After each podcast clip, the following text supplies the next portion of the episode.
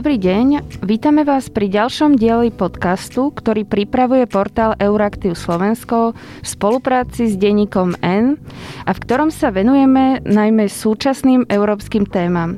Moje meno je Irena Jenčová, som editorka portálu Euraktiv Slovensko a dnešným dielom vás budem sprevádzať spoločne s kolegom Tomášom Grečkom, reportérom denníka N.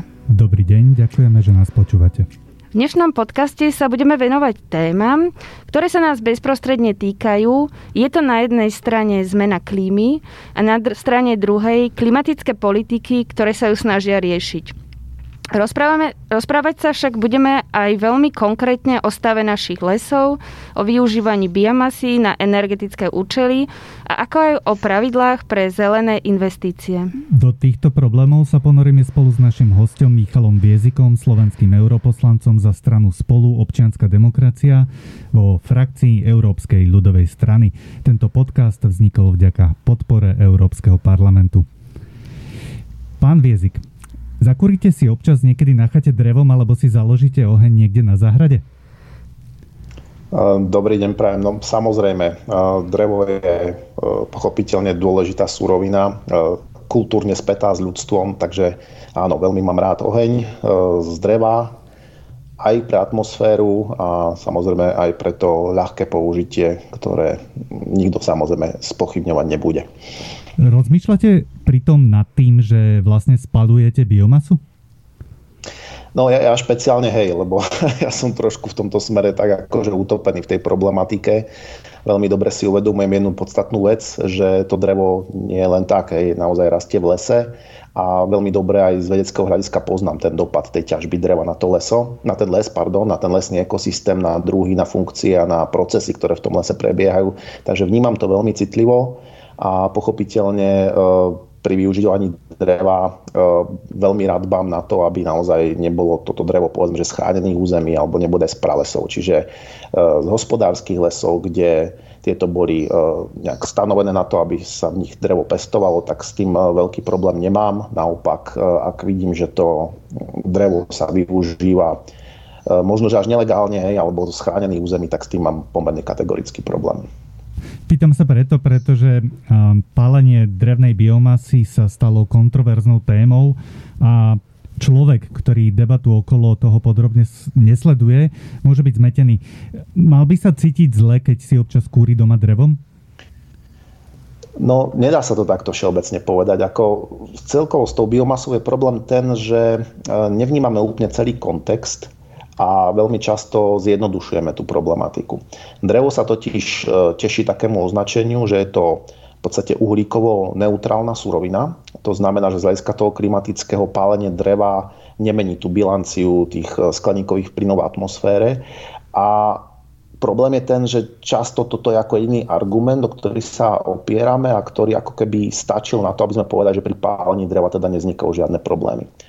Ale ten príbeh je komplikovanejší. E, jednak to súvisí s tým, že naozaj to drevo získavame e, z lesov a les si to všimne, hej, keď to drevo z neho zoberieme, ak by som to mal tak jednoduše nepovedať, proste má to dopad na tie lesy a nie len teda na bilanciu uhlíka, i keď aj tam je dosť zakopaný, ale často na ten život v tom lese. Hej. Čiže my naozaj máme niekedy takú, dalo by sa povedať, že sofínu voľbu, že chceme drevo alebo chceme funkčné lesy. A tu myslím, že niekedy sa to sklza skôr k tomu, že sa spoliehame na to, že však drevo je bezproblémové a ignorujeme teda tú situáciu s tými lesmi. A potom je druhý veľký problém, ono, to drevo sa chápe ako čistý zdroj energie, obnoviteľný zdroj energie a najmä keď je to povedzme certifikované drevo, tak si povieme, že ešte aj udržateľne hospodárené, ale dopady na kvalitu ovzdušia a na zdravotné proste problémy obyvateľstva sú tu takisto a špeciálne v prípade Slovenska je to dosť závažný problém, v rámci ktorého momentálne voči nám komisia napríklad e, vedie infringement, pretože nesplňame e, limity e, na ovzdušie alebo na kvalitu ovzdušia na tie jemné prachové častice a to je často spojené práve s využívaním a masovým využívaním dreva v domácich kotloch a v nekvalitných zariadeniach. K, ku kvalite ovzdušia sa ešte budeme pýtať.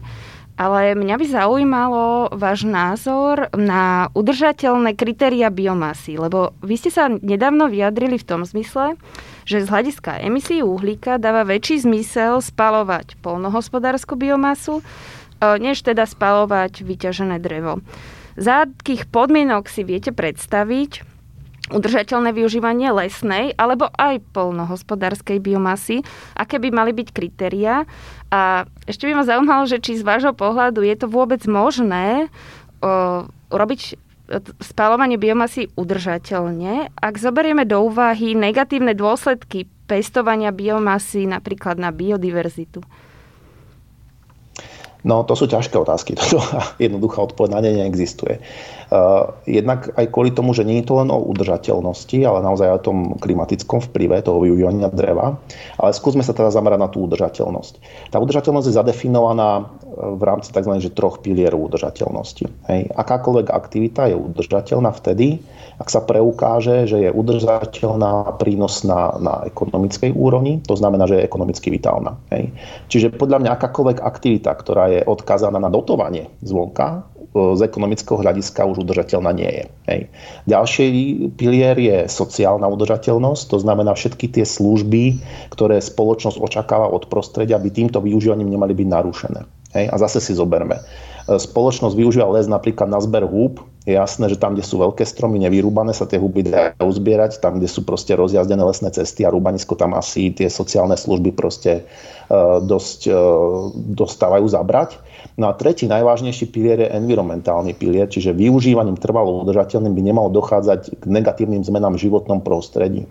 A je jasné, že keď vidíme naozaj odlesnené veľké územia, tak aj tá environmentálna zložka, napríklad, ktorá sa prejavia na poklese biodiverzity, je veľmi výrazne atakovaná.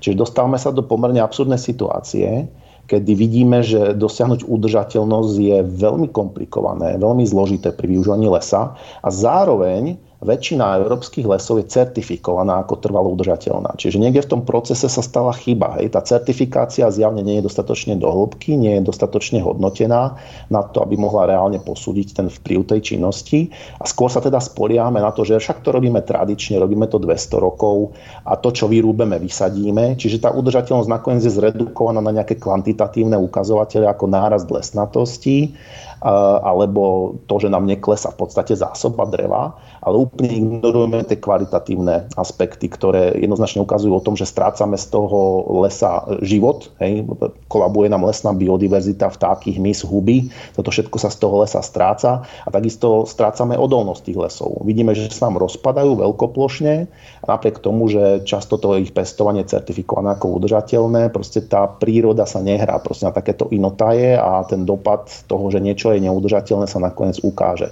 Na Slovensku sa to ukázalo v roku 2004, v Čechách sa to ukázalo pred tromi rokmi, keď sa im masovo rozpadli smrekové monokultúry, v Nemecku rok na to a postupne tá naozaj neudržateľnosť toho lesného hospodárstva intenzívneho, celoplošného, veľkého sa, sa naozaj že ukazuje v, napriamo a obávam sa, že toto isté sa bude diať aj povedzme v pobaltských krajinách alebo v severských krajinách, kde to zatiaľ nevidieť, ale je to otázka možno 10 rokov, kedy aj tam sa to prejaví.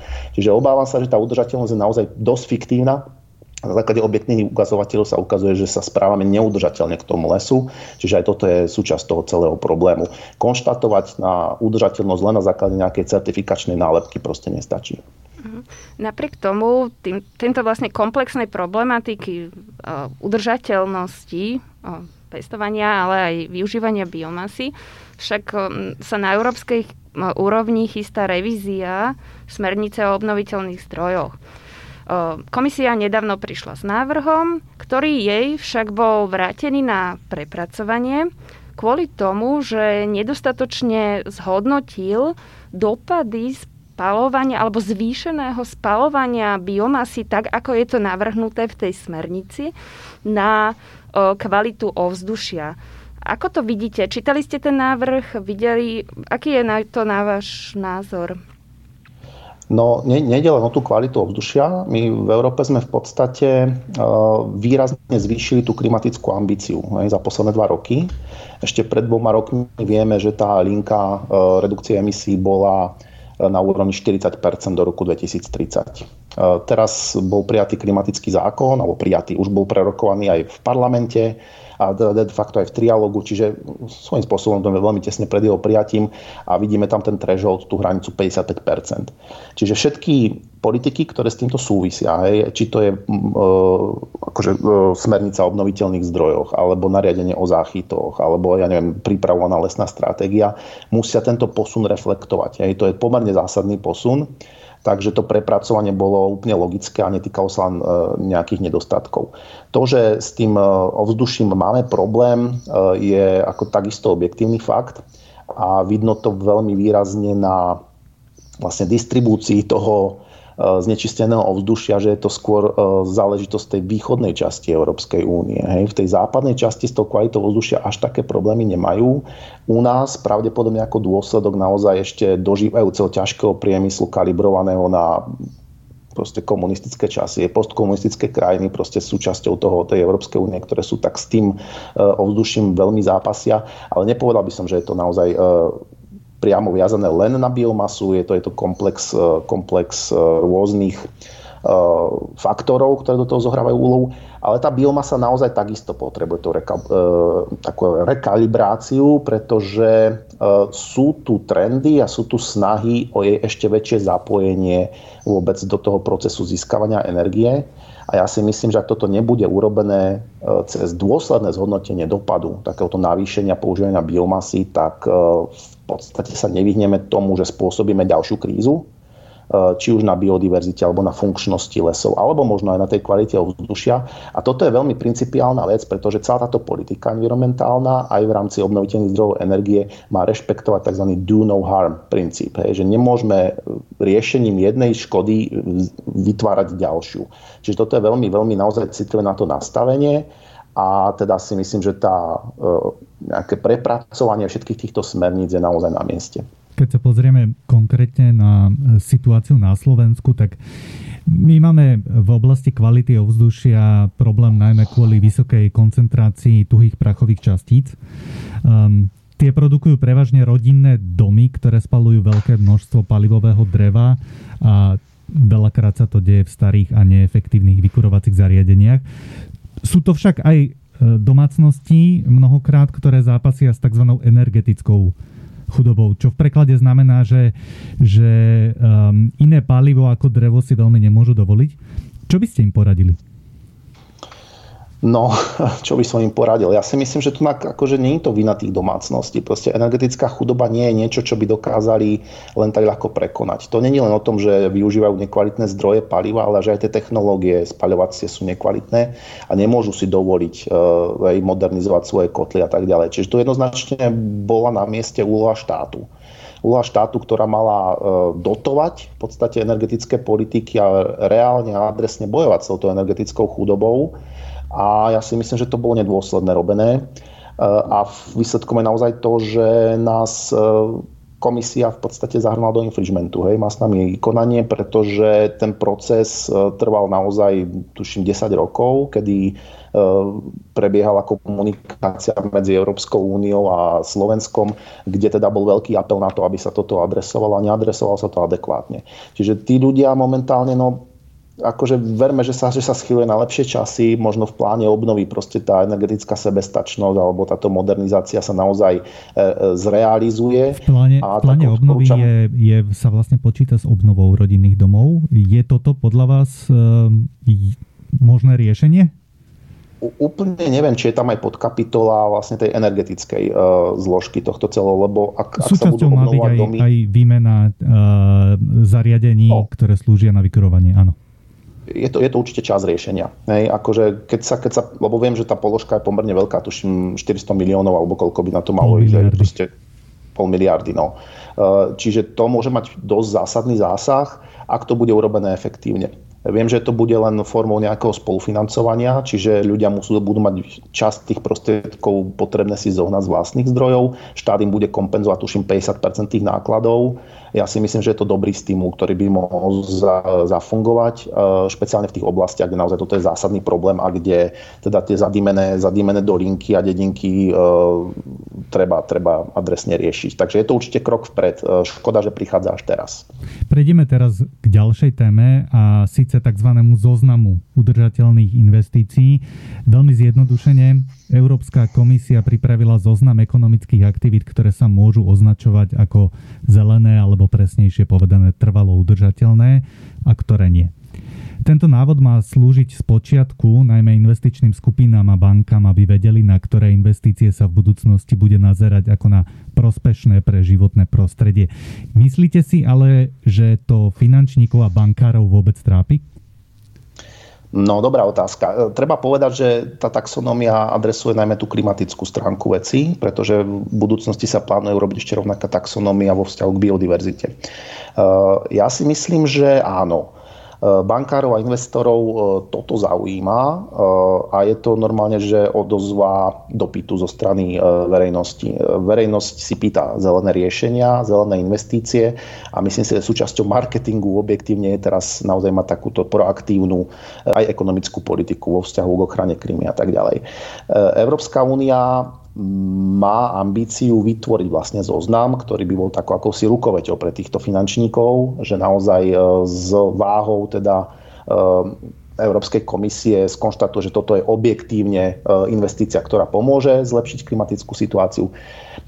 Problém je ten, že mám pocit, že sa tam dosť výrazne zakomponovala politika. Politika členských štátov a stakeholderov a ten zoznam sa podľa môjho názoru nekonštruktívne rozširuje a dostavujú sa tam aj aktivity, ktoré ja nevnímam ako klimaticky priateľské a dosť je tam vidieť takú snahu zachovať status quo, lepš- respektíve označiť za zelenú technológiu úplne skoro všetko. Videl som to najmä, alebo veľmi citil som to vnímal najmä v spojitosti s lesnickými aktivitami, kde pôvodný draft, e, ktorý unikol teda z komisie, ukazoval pomerne výrazné zúženie klimaticky priateľných lesnických aktivít a ak teda mám správne informácie, tak cez lobbying a pomerne výrazné e, atakovanie tohto zámeru cez jednotlivé členské krajiny. Žiaľ, do toho sa zapojilo aj Slovensko. Sa stalo to, že v podstate ámblok celé lesníctvo ako také je vnímané teraz ako zelená, zelená investícia. Hej, čo si myslím, že Eh, je škodlivé v konečnom dôsledku, pretože na tieto zelené investície naozaj potrebujeme taký paradigmatický posun, zásadný systémový a toto je naozaj len konštatovanie, že to, čo sme robili doteraz v lesníctve je vlastne dobré a naplňa to kritéria eh, klimaticky priateľských politik, čo si myslím, že je nezmysel. Sú z pohľadu investorov alebo bankárov um, zelené investície aj výhodnejšie? Prinášajú napríklad väčšie zisky alebo sú bezpečnejšie? Vnímam to cez tú marketingovú rovinu na jednej strane, na druhej strane naozaj sa ukazuje, že z tých, tých ekonomických e, nejakých schémach Eh, adresovať už teraz eh, klimaticky priateľské politiky a investície sa ukazuje ako dobrá investícia do budúcna, pretože tie potenciálne rizika a škody, ktoré prídu, ak to adresovať nebudeme, sú aj z ekonomického hľadiska o mnoho vyššie ako momentálny, momentálny finančný vstup. Takže nie som úplne ekonóm, ale viem si predstaviť, že naozaj si to zrátali, keď na to tak citlivo reagujú a pomerne, pomerne priateľsky a proaktívne reagujú, eh, že asi z toho ekonomického hľadiska je naozaj dobré sa už orientovať momentálne na tú budúcnosť, ktorá príde naozaj blízko, kde tie zelené, e, zelené technológie a klimaticky priateľské technológie budú podstate mainstream. Takže asi pochopí, že kto začne už teraz, bude mať výhodu pred tými, ktorí do toho trhu vstúpia neskôr. Mhm. Hovorili ste o lobbingu členských štátov, o tom, že vlastne takto taxonómia udržateľných investícií sa tak trošku zvrhla na politický zápas. A viem, že okrem biomasy k veľmi kontroverzným témam uh, patrí aj financovanie z verejných zdrojov, financovanie plynu a jadra. Uh, na druhej strane Slovensko, uh, na Slovensku teda v energetickom mixe dominuje plyn aj jadrová energia. Podľa ministerstva hospodárstva, ale aj mnohých energetikov a plinárov, momentálne Slovensko nie je schopné dekarbonizovať bez zemného plynu. Vidno to aj na pláne obnovy, ktorého sme sa už dnes dotkli. A to v tom, že sa ráta s dotáciami pre výmenu vykurovacích zariadení a teda presnejšie s dotáciami pre plynové kotle. Viete si predstaviť energetický mix Slovenska bez jadra a plynu aj v krátkodobejšom horizonte a teda taká provokatívna otázka, ak nie jadro, ak nie plyn, tak potom čo? Uh-huh. Uh, neviem si predstaviť uh, v tom krátkodobom horizonte energetiku Slovenska bez týchto zdrojov, ale tu ide naozaj o to, či tieto zdroje označíme za zelené a teda budeme s nimi uh, rátať aj v tej strednodobej alebo dlhodobej vízii a tam si myslím, že na to priestor není. Jadro je problematické z ekonomického hľadiska, je to extrémne drahá technológia, samozrejme z hľadiska toho odpadu jadrového a prípadných porúch, ktoré môžu mať naozaj katastrofálne dôsledky. Teraz sme videli takú snahu zaradiť dokonca jadro medzi tie zelené e, investície po tom, ako sa konštatuje, že máme e, vytvorený systém dobrých úložisk. Hej, ale naozaj systémov to stále nerieši to, že je to, je to predražená technológia dokým naozaj nepríde nejaká inovatívna vlna, tak ja si myslím, že to perspektívne e, nebude. Čiže moja pozícia je taká, samozrejme, že jadro nebudeme teraz na silu vypínať, ale investovať do rozvoja tejto technológie v zmysle teda štruktúrálnej nejakej infraštruktúry je, je nezmysel zmysel. Podobne ten plyn, my ho v podstate porovnávame s uhlím, kde plyn je výhodnejší samozrejme z hľadiska emisí síry a podobných znečistujúcich látok. Ale z hľadiska uhlíka je to stále fosílny zdroj. Čiže ako sa dá dekarbonizovať proste energetika využívaním ďalšieho fosílneho zdroja, nehovoriac o tom, že plyn je zaťažený naozaj únikmi metánu pri jeho ťažbe a pri jeho transportovaní, ktoré sú na úrovni okolo 14% alebo 17% toho objemu vlastne celkového plynu.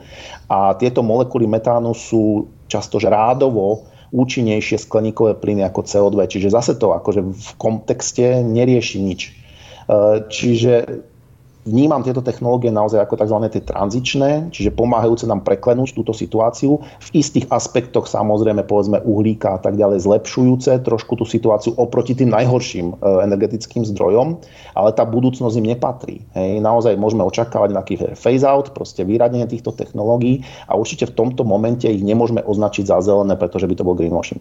Ak sa máme zaoberať e, v kontexte Slovenska s tým energetickým mixom, ktorý by mal byť dlhodobý, na prvom mieste musia byť úspory energie. Tu máme obrovské diery, doslovné aj, aj prenesené. Ehm, my naozaj tu môžeme ušetriť možno 40 súčasnosti e, spaľovanej energie na to, že budeme mať efektívne energeticky efektívne budovy, či už verejné alebo domáce. Veľmi veľký priestor má mať rekuperácia odpadového tepla. To je zatiaľ nepopísaný zdroj, ktorý ušetruje až 95% emisí CO2, pričom naozaj môže uzatvoriť proste vykurovanie nejakých väčších budov, čiže je to doslova, že tá obehová ekonomika. A potom my sa tomu proste nevyhneme. Ja si myslím, že Slovensku eh, jednoznačne patrí solár, asi budeme musieť otvoriť ten trh aj pre vietor a veľmi nevyužitý zdroj je tu hydrotermálny. Hej. Čiže toto sú zatiaľ také záležitosti, ktoré sú zelené a ktoré by sme mali rozvíjať.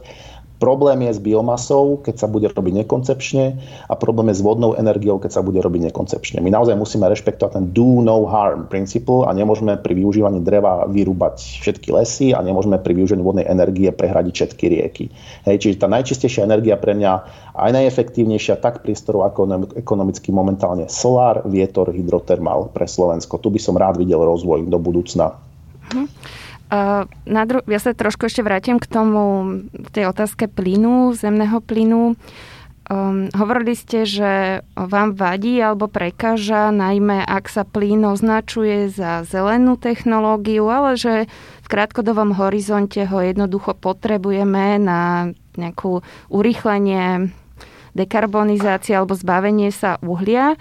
Uh, čo by malo byť podľa vás nejakou podmienkou, lebo mm, tá diskusia sa stále točí o tom, že potrebujeme ten plyn na druhej strane, nie je jasný plán, kedy ho už nebudeme potrebovať. Hovoríme o krátkodobosti, ale ako dlho bude trvať uh, to krátkodobé využívanie? No, bol by som dobrý, keby som mal odpovedať na tú otázku ja skôr vidím ten, tú rovinu toho, že, že nespoliehať sa na ten plyn, proste rozvíjať naozaj tie ďalšie technológie. Ten plyn sa bude využívať dovtedy, dokým to bude ekonomicky rentabilné. A tú ekonomickú rentabilnosť budeme kriviť dotáciami. Proste. Čiže akože, ak, ak by som to úplne mal navrhnúť, tak proste nedotovať využívanie zemného plynu a trh v tomto smere naozaj ukáže, že či je to pre neho rentabilné alebo nie. To súvisí naozaj s takými vecami, že ako my budeme povedzme ohodnocovať e, emisie. Hej, vieme, že máme ten európsky e, systém e, obchodných s emisiami, kde máme jednak voľné povolenky na určité objemy, ale zároveň tá tóna toho CO2 je podhodnotená, čo sa týka reálnej ceny, sa pohybuje niekde okolo 20-30 eur, pričom sú odhady, že aby to bolo efektívne, tak by mala stať okolo 100 eur. Teraz sme videli návrh komisný, kde zvyšuje tú cenu za, za tónu emisí na 50 eur a keď sa toto všetko nejakým spôsobom koncepčne zahrnie, tak naozaj sa ukáže, že či s tým plynom sa dá rátať alebo nie. Hej, naozaj to funguje, alebo bude to, bude to závislé aj od týchto vstupov, od tohto ohodnotenia reálneho dopadu tých emisí. A ja si myslím, že v konečnom dôsledku sa ukáže, že ten plyn je naozaj svojím spôsobom predražený a viacej sa oplatí investovať do tých neuhlíkových technológií, využívania energie, tak e, momentálne neviem odhadnúť, kedy to bude, ale čím komplexnejšie sa na to budeme pozerať a konzistentnejšie, tým myslím si, že skôr k tomu príde tomu takému zásadnejšiemu vyradeniu plynu. Mm-hmm. Um, kým rozhodnutie o jadre a plyne komisia odložila, získavanie energie z biomasy sa do prvej várky udržateľných investícií dostalo.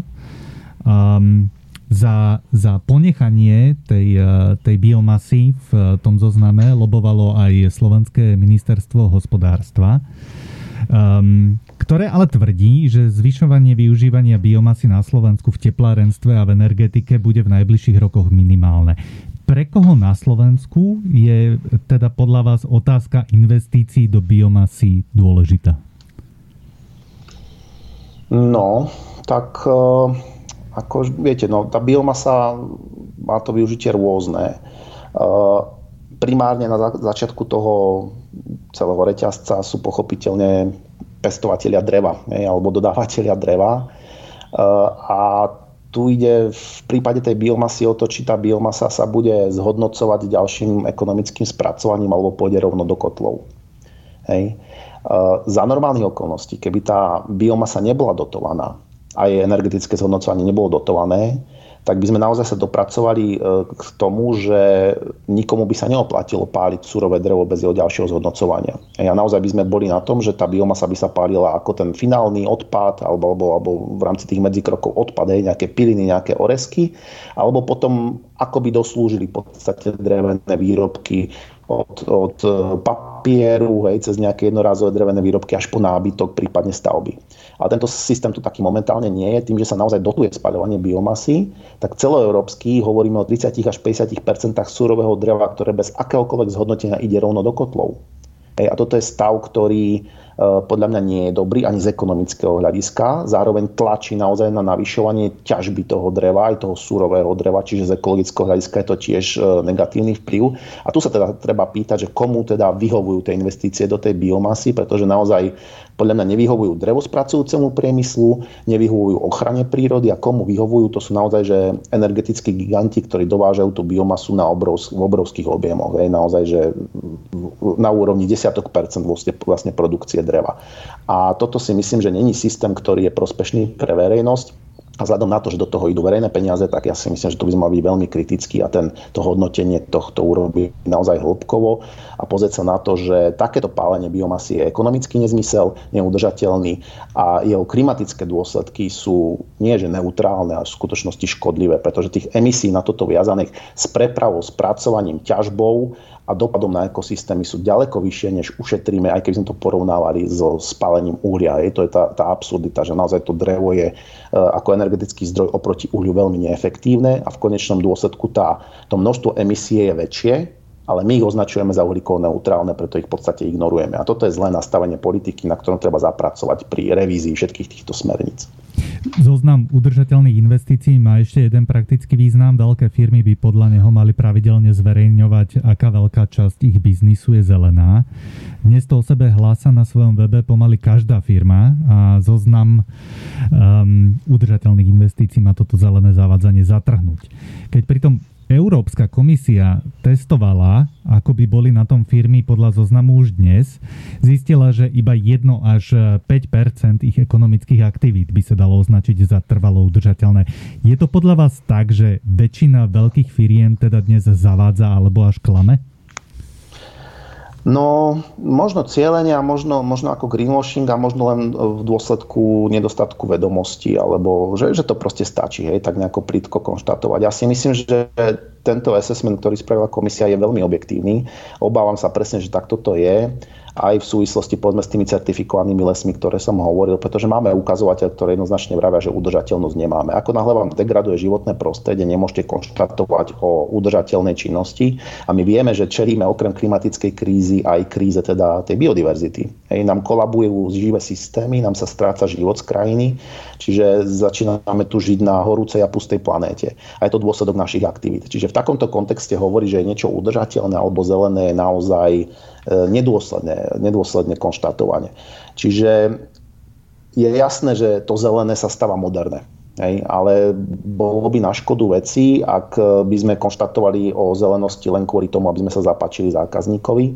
A na druhej strane je to naozaj veľká úloha aj toho zákazníka rozoznať, kedy je to zelené a kedy je to len e, natreté na zeleno. Tá taxonomia v tom mala naozaj pomôcť, pretože nejaká uhlíková stopa a všetky takéto záležitosti mali byť súčasťou tej taxonomie tak ja len dúfam, že naozaj to bude objektívny systém, ktorý toto umožní, len e, myslím si, že ak bude naozaj objektívny, tak mnohým sa to páčiť nebude. A to je teda otázka toho, ako veľmi do toho, tej oblasti faktov zasiahne potom, zasiahne potom politické a ekonomické záujmy, ktoré e, nemusia byť vyslovene adresované na zlepšenie stavu. Uh-huh. Koncom roka sa členské štáty dohodli, že budú rýchlejšie znižovať emisie nedávno bol, teda prešiel klimatický zákon, ako ste už aj vy spomenuli, cez uh, európsky trialóg a dohodlo sa, že emisie sa budú znižovať o 55% do roku 2030 v porovnaní so stavom v roku 1990. A toto je taký len úvod k pomerne špecifickej téme, ktorá sa ale týka stavu a kvality našich lesov, o ktorých aj, teda o, o čom aj vy no, rozprávate, alebo čo aj vidím, že je to hlavná linka no, nášho podcastu. A teda keď sa prijevali tieto nové európske klimatické schiele, diskutovalo sa o tom, či sa od vyprodukovaných emisí, napríklad z priemyslu, majú odrátať tzv. negatívne emisie alebo záchyty uhlíka. Teda to sú emisie, ktoré sú schopné pohltiť e, lesy. Slovensko alebo pozícia slovenskej vlády bola taká, že bola pro, boli proti zarátaniu minusových emisí. A čo sa nestáva často, tento názor mali aj e, Európske zelené ochranárske organizácie. Vy uh, ste však boli za to, aby pohodcovanie uhlíka lesmi do celkového cieľa znižovania emisie bolo zaratané. Mohli by ste prosím vysvetliť, je to veľmi technická problematika, možno aj takým zrozumiteľným spôsobom, že o čo v skratke ide? Uh-huh. No, keď sa do toho celkového cieľa zarátajú tie negatívne emisie, uh, to znamená záchyty, ktoré generujú ekosystémy, tak vy o toľko menej musíte redukovať priemyselné emisie. Hej, to, je, to je základná akože preambula toho celého. Čiže o čo väčšie budete mať záchyty, tak o to ľahšie dostanete ten, ten limit 55% e, z pohľadu teda tých priemyselných emisí. Preto teda všetky tie zelené organizácie boli proti tomuto, lebo konštatujú, že naozaj priemysel sa nemá skrývať za tie záchyty, že záchyty majú byť oddelené a priemysel má ísť naozaj že ambiciozne do tých, do tých redukcií.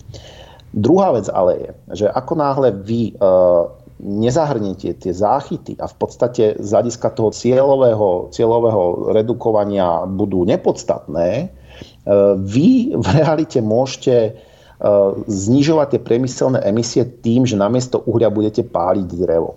A vzhľadom na to, že nebude dôležité, aké veľké záchyty tie ekosystémy budú mať, vy môžete ísť naozaj nad rámec nejakej udržateľnosti a páliť toho dreva fakt, že množstvo. A vám sa to v tej kalkulácii E, ukáže ako, ako dobrý, dobrý krok. Hej? E, fosílne emisie ste zredukovali a nahradili ste ich e, uhlíkovo neutrálnymi. No a to je ten hlavný apel, prečo som napríklad aj ja tvrdil, že tie negatívne emisie majú byť zarátané do toho systému, pretože ja si myslím, že nemôžeme si dovoliť zdegenerovať proste tie lesy. Hej, nemôžeme sa na to pozerať len cez ten uhlík a nám musí byť naozaj dôležité, alebo dôležitým ukazateľom musí byť aj to, v akom stave tie lesy sú a v akom stave ich zachováme. A to je dôležité aj pre tú druhú etapu, ktorá príde po roku 2030, pretože tam máme prísť k uhlíkovej neutralite a to je rovnováha medzi vypúšťanými a zachytenými emisiami. Hej, čiže ak my budeme naozaj do roku 2030 rúbať všetky lesy, len aby sme nahradili uhlie drevom a znižovali tak emisie, tak po roku 2030 precitneme a zistíme, že naše lesné ekosystémy nie sú schopné viazať uhlík a my teda de facto, hej, alebo hypoteticky budeme musieť ísť, že úplne na nulové emisie v roku 2050, aby sme dosiahli uhlíkovú neutralitu, čo je podľa mňa aj pre priemysel nevyhovujúce. Hej. My aj v tom roku 2050 budeme niečo vypúšťať, ale ekosystémy by to mali byť schopné stiahnuť. Takže toto, toto bol ten môj hlavný apel a dopadlo to tak, že tie emisie sa do toho zarátali ale dokonca sa ako keby navýšili, čiže so zarátaním tých emisí, tých negatívnych, ktoré z prostredku záchyty ekosystémov máme tú ambíciu až na 57%, hej, niekde tam sa pohybujeme, takže je to také no, pomalinky víťazstvo, aj keď možno, že sa ukáže, že pírhové. Uh-huh. A tie ochranárske organizácie, o ktorých som hovorila, akoby ten ich argument je, že Veď ochrana lesov a biodiverzita sa rieši v iných legislatívnych aktoch, napríklad už spomínanej smernici o obnoviteľných zdrojoch, potom stratégii o biodiverzite a tiež sa chystá, ak sa nemýlim, opravte ma, akčný plán pre odlesňovanie, alebo teda, udrž- no. neviem ako to nazvať. A Takže uh, vlastne ako keby máme tu, vidíme tu akoby nejaké dve súbežné politiky uh, alebo dve politické smery, ktoré ako keby um, z môjho hľadiska riešia jedno. Ako to vidíte, že... Uh... No ja to vidím tak, že čo potrebujeme koherentná politika. Ja sa obávam naozaj z toho, čo som za tie dva roky videl v tom politickom spektre na európskej úrovni, že ako náhle by sa tie záchyty neocitli v tom dážnikovom zákone, o, klimatick- o, o tom klimatickom zákone, aj ten climate law, že by tam neboli zachyty spomenúne ako, nie, ako niečo relevantné, vždycky, kedy by sa to hodilo, či vo vzťahu k obnoviteľným zdrojom energie alebo vo vzťahu k EU Forest Strategy, by sa na tomto stával tá pozícia. Hej, však Veď v Kríme nepozeráme záchyty, prečo by sme to mali pozerať tu. Čiže preto si myslím, že ako náhle lesy súvisia s Krímou, a to je objektívna pravda, musia byť spomenuté a musia byť reflektované aj v tom rámcovom zákone, ktorý je klimatický zákon, od ktorého sa v konečnom dôsledku všetky ďalšie stratégie budú odvíjať. Takže preto to si myslím, že je to dôležité tam mať a spoliať sa na to, že to bude niekde inde dané, je nedostačujúce alebo neprezieravé, pretože ako náhle to nebude uvedené všade, tak sa nájde spôsob, ako to ignorovať tam, kde to bude dôležité. A tomuto by si myslím, že by sme mali predísť, takže som rád, že do toho klimatického zákona sa tie záchyty, aj keď možno v menšej miere, ale minimálne ako, ako obsahová stránka dostali. Uh-huh. Uzaviera uh, europoslanec Michal Viezik. Pán Viezik, veľmi pekne ďakujeme za pozvanie do dnešného podcastu. Ďakujem aj ja za pozvanie. Dovidenia, do počutia. Lúčia sa s vami aj moderátori dnešného podcastu Tomáš Grečko z denníka N a Irena Jenčová z portálu Euraktiv Slovensko. Tento podcast vznikol s podporou Európskeho parlamentu. Do počutia na budúce. thank you